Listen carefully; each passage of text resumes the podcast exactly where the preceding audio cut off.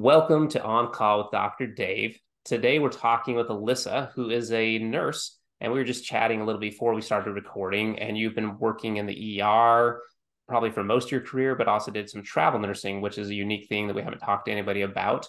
What was the first story that just popped into your mind when you started writing or thinking about stories from your career?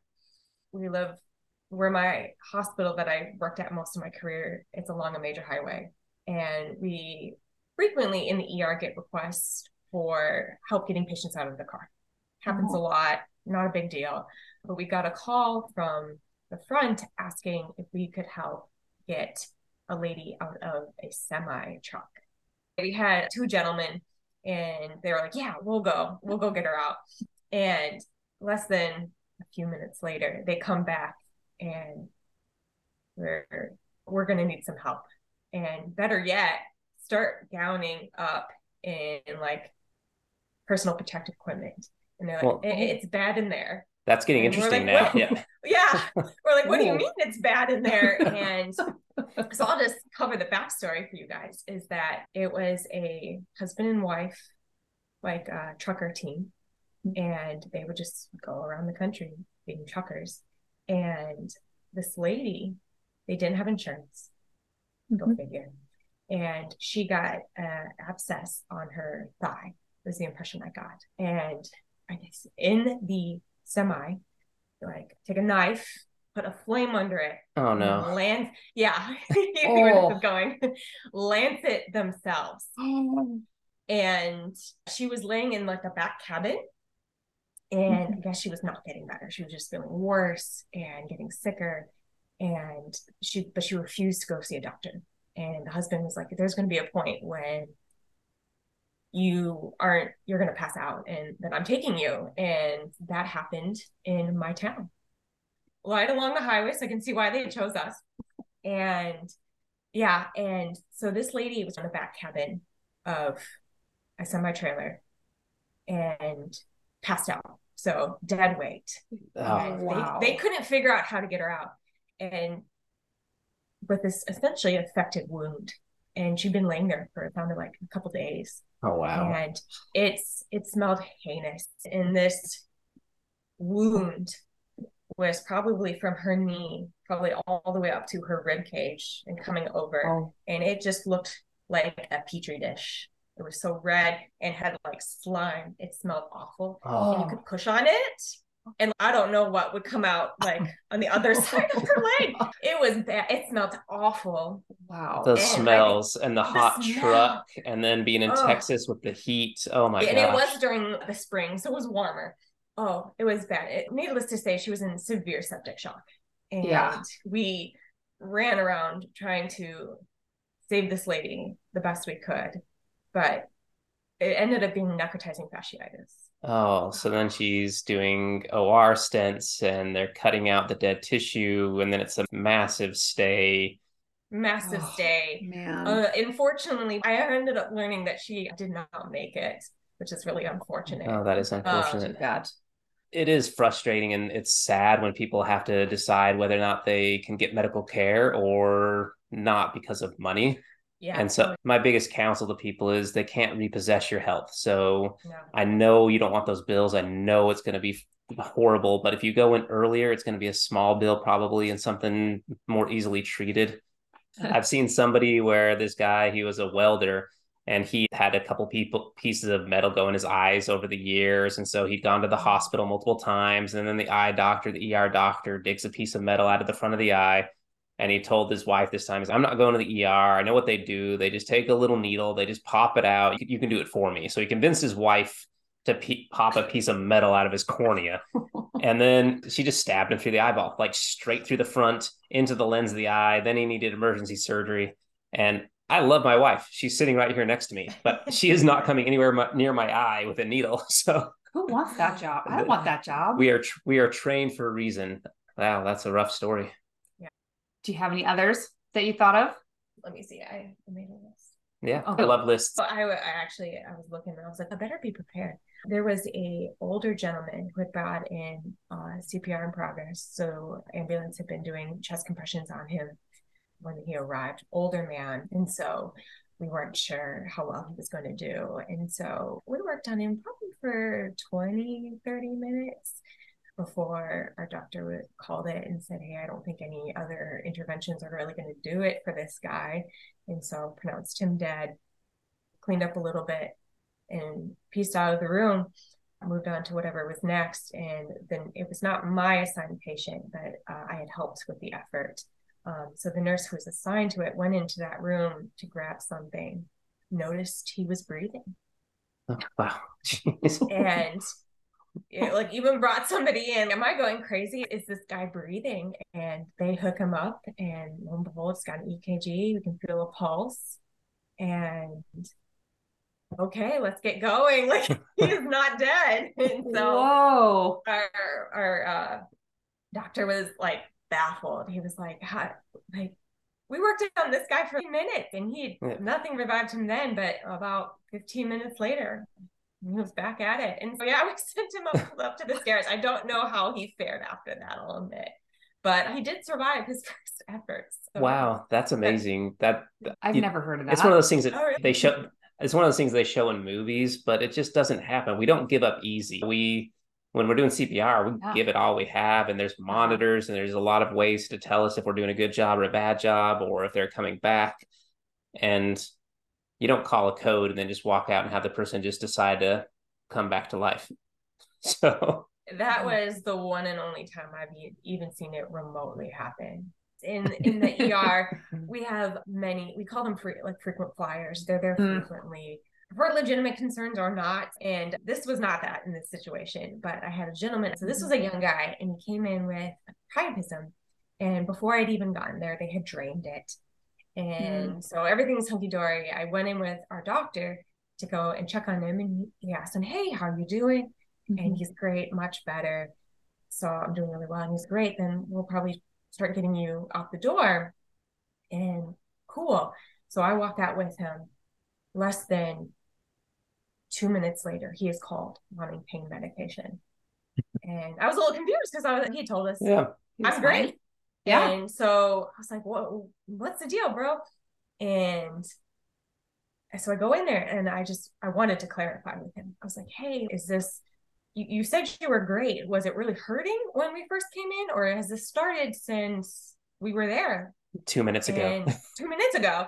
and he basically said something along the lines of, You put a needle in my penis, of course it hurts. and I was like, oh, okay. So it, it just always hurt and you were nervous. And so I was like, cool, I'll go talk to our doctor. And so I got him some pain medication. I come back in and this guy has gotten his his clothes back on. He has ripped out of his IV, oh. and oh.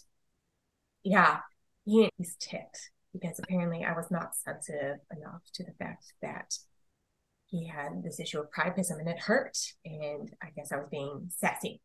Uh, and I was like, no, right. I just wanted to clarify. And I was like, we can still give you this medication. He's like, no, I don't even want it from you. and I'm leaving. And literally, I try, I'm not going to wait for the, didn't even ask for discharge paperwork or anything like yeah. that. And he just stormed out because he was ticked. I had the audacity to ask him about his pain. Yeah. And I was like, okay.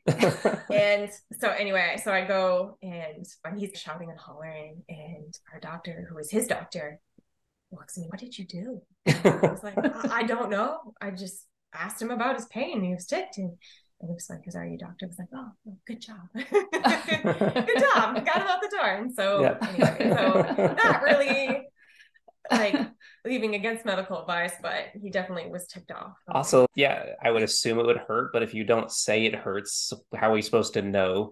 And mm-hmm. I had a, a patient he, with COVID. I worked during the whole pandemic, and uh, I had been endorsed him, and young guy, and had COVID, wasn't do, breathing very well, so they had him on high flow, which is the nasal cannula. Mm-hmm. So you get a nasal cannula and it blows air, and this is like a nasal cannula on steroids and it can blow more specific amounts of oxygen. Mm-hmm. And so it, you can get more accurate and it's more than a nasal cannula can do. And so when COVID was going on, that's what we tended to do for those patients. It's give them this nasal cannula called high flow. And so he'd been on that and I got endorsement. He was already going to go upstairs because he couldn't breathe enough. Yeah. But he was his saturations, his oxygen saturations were well with that. He was saturating in the 90s. And so we're like, okay, he's doing good. I brought him upstairs and I brought him with a non-rebreather mask. I figured that was probably going to do suffice. And the non-rebreather is like a mask with a bag in front of it. It's supposed to give you like mm-hmm. 100% oxygen. I'm like, he should be fine while we bring him up on the 100% oxygen. Brought him up on the stretcher to his inpatient room. And all he had to do was stand from my stretcher to his bed. And you could tell that this was an effort for him. Mm-hmm. But otherwise, he was a young, he was 33, young guy, and he was bigger. So I was like, yeah, these those kind of things are working against you. Um, about an hour after I sent him upstairs, they call a code rapid, which is uh, there's a patient upstairs that is rapidly declining. So we're not doing, they're not in respiratory arrest, they're not like in cardiac arrest, but we could go that way if we don't intervene. And we go up there. Breathing is terrible. And mm-hmm. it's in the 70s with all the oxygen they can get. And so our doctor there was like, You're going to need to be on a ventilator. That's the next step. And she had him call his family to tell him that was what's going to happen. And he basically called and was so short of breath, he couldn't even talk to them. Uh, our doctor pretty much talked for him because he was so out of breath and she said hey we need to put him on a ventilator. His breathing is failing. And i, I was distinctly remember his wife saying hey you need to be strong. You need to fight this. Me and the kids we're relying on you. We love you. We need you. Like you, you need to fight this. We love you baby. And you know i think by that time we had to hang up. And so we put him on a ventilator. And minutes later we couldn't find a pulse. And so then we had to start CPR and we were able to get him back and they sent him up. He had been on a like a med surg floor, so like lower acuity, mm-hmm. and they sent him to ICU. And so intensive care. And I found out from one of the ICU nurses that uh, he ended up uh, losing his heartbeat again. And that time they had not been able to revive him and he passed away.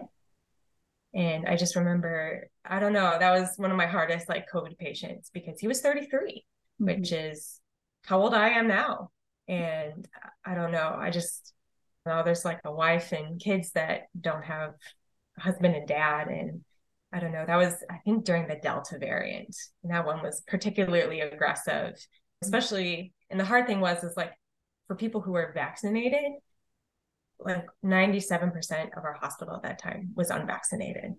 And I remember asking, I was like, hey, I'm just curious, why didn't you want it? And there's plenty of reasons why people don't want it. And I had mm-hmm. asked him, and I don't know. That was his answer. Just didn't get it. And I, I don't know. I just, maybe it would have saved his life. I'm not sure, but I don't know. And I guess they were, his family didn't believe it. They hung up. They, and I don't know. That just, I was like, maybe, I don't know. That was hard. That does yeah. sound really hard. I, the the feeling I'm getting from you, and I'm thinking in my own world how that would feel is just helpless.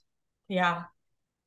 yeah. We go into medicine because we want to help, and we train and we learn and we do all these skills, and we try so hard because we want to help, and then to stand there just helpless. All our best interventions didn't do anything, and you just had to stand there and watch that happen. And I can't imagine a harder feeling as a healthcare worker than just feeling helpless in that moment. Oh yeah, it was rough. And I think my husband at that time was the same age. And I'm like, this could be him. And thankful it wasn't, but it, it just became very real because this was somebody who was like my age. Mm-hmm. And this was not somebody old. This was somebody young. And it was affecting young people. And that was, I think, really devastating. Mm-hmm. Yeah, I think there's a reason why post COVID, we've lost a lot of doctors and nurses, and it's hard to still work in the field because it just affected so many of us so deeply. Yes. And yeah, it's it's also one of those things that was so much politicizing about it and there was so much talk about it and all we were trying to do is help people and it was one of those times where we felt like we had zero support from the community or society and then in the hospital, we were helpless there too. So just I I think it just broke a lot of people. I don't think we were meant to go through something like that and come through unscathed.